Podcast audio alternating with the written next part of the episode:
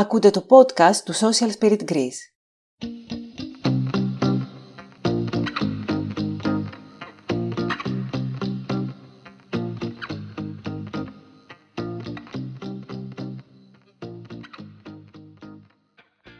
Γεια σας. Η πανδημία του COVID-19 δεν άφησε τίποτα ανεπηρέαστο στη ζωή μας. Η θρησκευτική ζωή των ανθρώπων δεν μπορούσε να μείνει εκτός. Δεν γινόταν. Πριν προχωρήσω, θα ήθελα να ξεκαθαρίσω ότι σε αυτό το podcast δεν στρέφομαι εναντίον της χριστιανικής θρησκευτικής πίστης και διδασκαλίας. Μιλώ για τους χειρισμούς του ανθρώπινου θεσμού της οργανωμένης χριστιανικής εκκλησίας ως διοίκηση και συγκεκριμένα για την Εκκλησία της Ελλάδας. Για σχεδόν ένα χρόνο, ο τρόπος με τον οποίο τελείται το μυστήριο της Θείας Ευχαριστίας, η Θεία Κοινωνία όπως το ξέρουμε οι περισσότεροι, η συνάθρηση των πιστών στους ναούς και απόψεις επισκόπων και κληρικών για την πανδημία προέκυψαν ως ζητήματα για τα οποία έχει χυθεί πολύ μελάνη και κάποιες φορές, διαβάζοντας άρθρα, αναρτήσεις και σχόλια στα μέσα κοινωνικής δικτύωσης, έχει την αίσθηση ότι ξεσηκώνουν ιδιαιτέρως οργισμένες αντιδράσεις. Βλέποντας μια κυβέρνηση που από τη μία προσπαθεί να χειριστεί την κρίση της πανδημίας και από την άλλη να ελαχιστοποιήσει το πολιτικό κόστος και να μην δυσαρεστήσει την εκλογική πελατεία της και από την άλλη μια εκκλησία μέσα στην οποία πέρα από κάποιες ψύχρεμες και σοβαρές φωνές υπερτερεί στη διοίκησή της μια στάση που ενώ στα λόγια συμφωνεί με τα πορίσματα της επιστήμης στην πράξη δεν κρύβει τη δυσαρέσκειά της όταν πρέπει να λειτουργήσει σύμφωνα με αυτά. Τα φετινά θεοφάνεια ήταν ακόμη μια απόδειξη ότι ο χωρισμός εκκλησίας και κράτους είναι κάτι που δεν επιθυμεί ούτε το ένα αλλά ούτε και το άλλο μέρος. Η σύγκρουση δεν τίθεται καν ως ενδεχόμενο.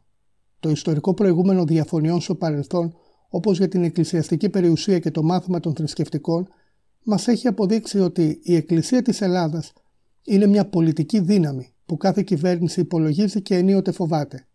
Για να μην πω πάντα.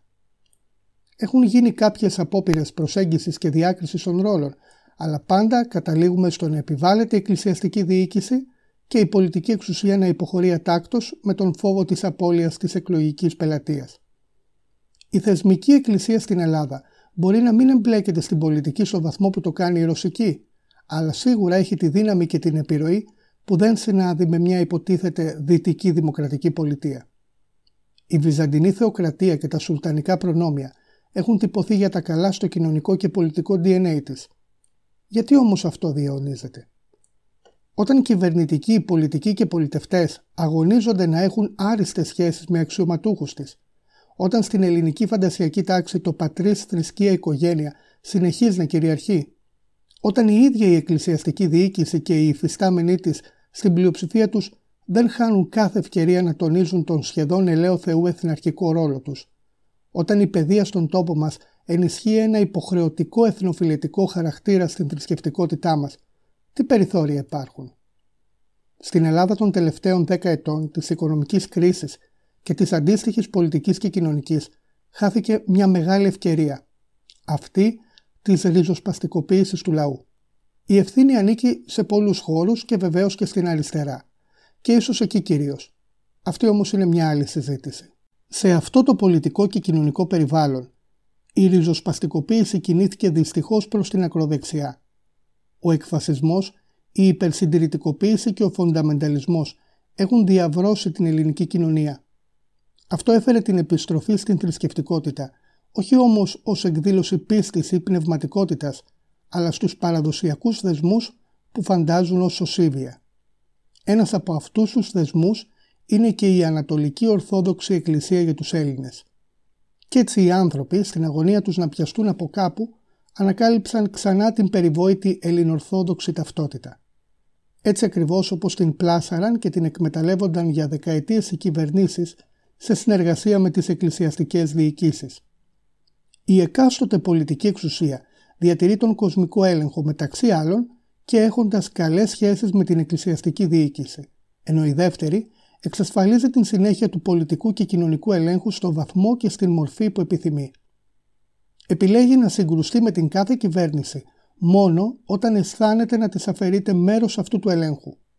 Είναι αυτή η τάση και η στάση κάτι το ενιαίο στην εκκλησιαστική διοίκηση; Σε επίπεδο προσώπων όχι. σε επίπεδο πολιτικής ολοφάνερα ναι. Το δυσάρεστο και το άδικο της υπόθεσης είναι ότι ενώ όλα τα παραπάνω είναι πολιτική και μόνο πολιτική, βλέπετε αυτό μετά του Κέσαρο στο Κέσαρι, έχει περάσει εντελώς τα ψηλά. Ο μεγάλος χαμένος της ιστορίας είναι η ίδια η χριστιανική πίστη που συκοφαντείται και βάλεται από κοσμικές πολιτικές επιλογές και πρακτικές που μόνο θρησκευτικές δεν είναι. Κι έτσι η κριτική και η αντιπαράθεση δεν γίνονται πάνω στους κοσμικούς και πολιτικούς χειρισμούς, αλλά εναντίον της θρησκευτικής πίστης. Στην αρθρογραφία και στα μέσα κοινωνικής δικτύωσης συγκρούονται με λύσα και μίσος δύο παρατάξεις. Από τη μία οι θρησκευτικοί φανατικοί φονταμενταλιστές, άνθρωποι που έχουν μια εντελώς μαγική, ειδωλολατρική, αντιφατική και διαστρεβλωμένη αντίληψη της χριστιανικής πίστης, που ονειρεύονται την επιβολή της δικής τους θρησκευτικής εξουσίας επί της πολιτικής, μια θεοκρατία με λίγα λόγια που εξειδανικεύουν την ταύτιση της εθνοφιλετικής με την θρησκευτική ταυτότητα και πρεσβεύουν τις πλέον αντιδραστικές, υπερσυντηρητικές και μυσαλόδοξες ιδέες. Από την άλλη, αντικληρικαλιστές που με μια ιδεολειπτική αιμονή αντιτίθενται σε κάθε τι που έχει σχέση με πνευματικότητα και θρησκευτικότητα, δαιμονοποιώντας το άκρητα, αδυνατώντας να αφήσουν τον εαυτό τους ελεύθερο όχι απλώς να αναγνωρίσει το θρησκευτικό φαινόμενο ως δομικό στοιχείο της ανθρώπινης φύσης, αλλά και το στοιχειώδες δικαίωμα της ελεύθερης επιλογής. Και θα ήταν αστείο, αν δεν ήταν τόσο τραγικό, ότι αν κάποιος ψύχρεμα εξετάσει το πάθος για το κύρος και την αυθεντία που απαιτούν σχεδόν όλα τα φιλοσοφικά συστήματα και οι πολιτικές ιδεολογίες, θα δει από πίσω το θρησκευτικό φαινόμενο να μας γνέφει. Η επιλογή μιας θρησκευτικότητας είναι αναφέρετο δικαίωμα.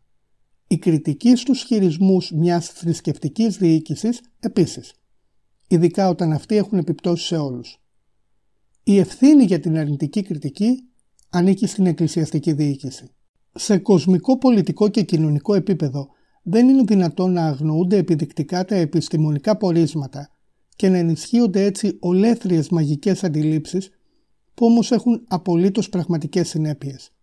Δεν γίνεται τη μία να λέμε ότι συμφωνούμε με την επιστήμη και συνεργαζόμαστε με την πολιτεία και από την άλλη να κάνουμε επίδειξη πολιτικής δύναμης, περιφρονώντας οδηγίες όταν μετρούμε ήδη χιλιάδες νεκρούς. Δεν κινδυνεύει η πίστη μας αν εναρμονιστούμε με τις οδηγίες των επιστημόνων. Η πίστη μας κινδυνεύει όταν την συκοφαντούμε εμείς οι ίδιοι που δηλώνουμε πιστοί.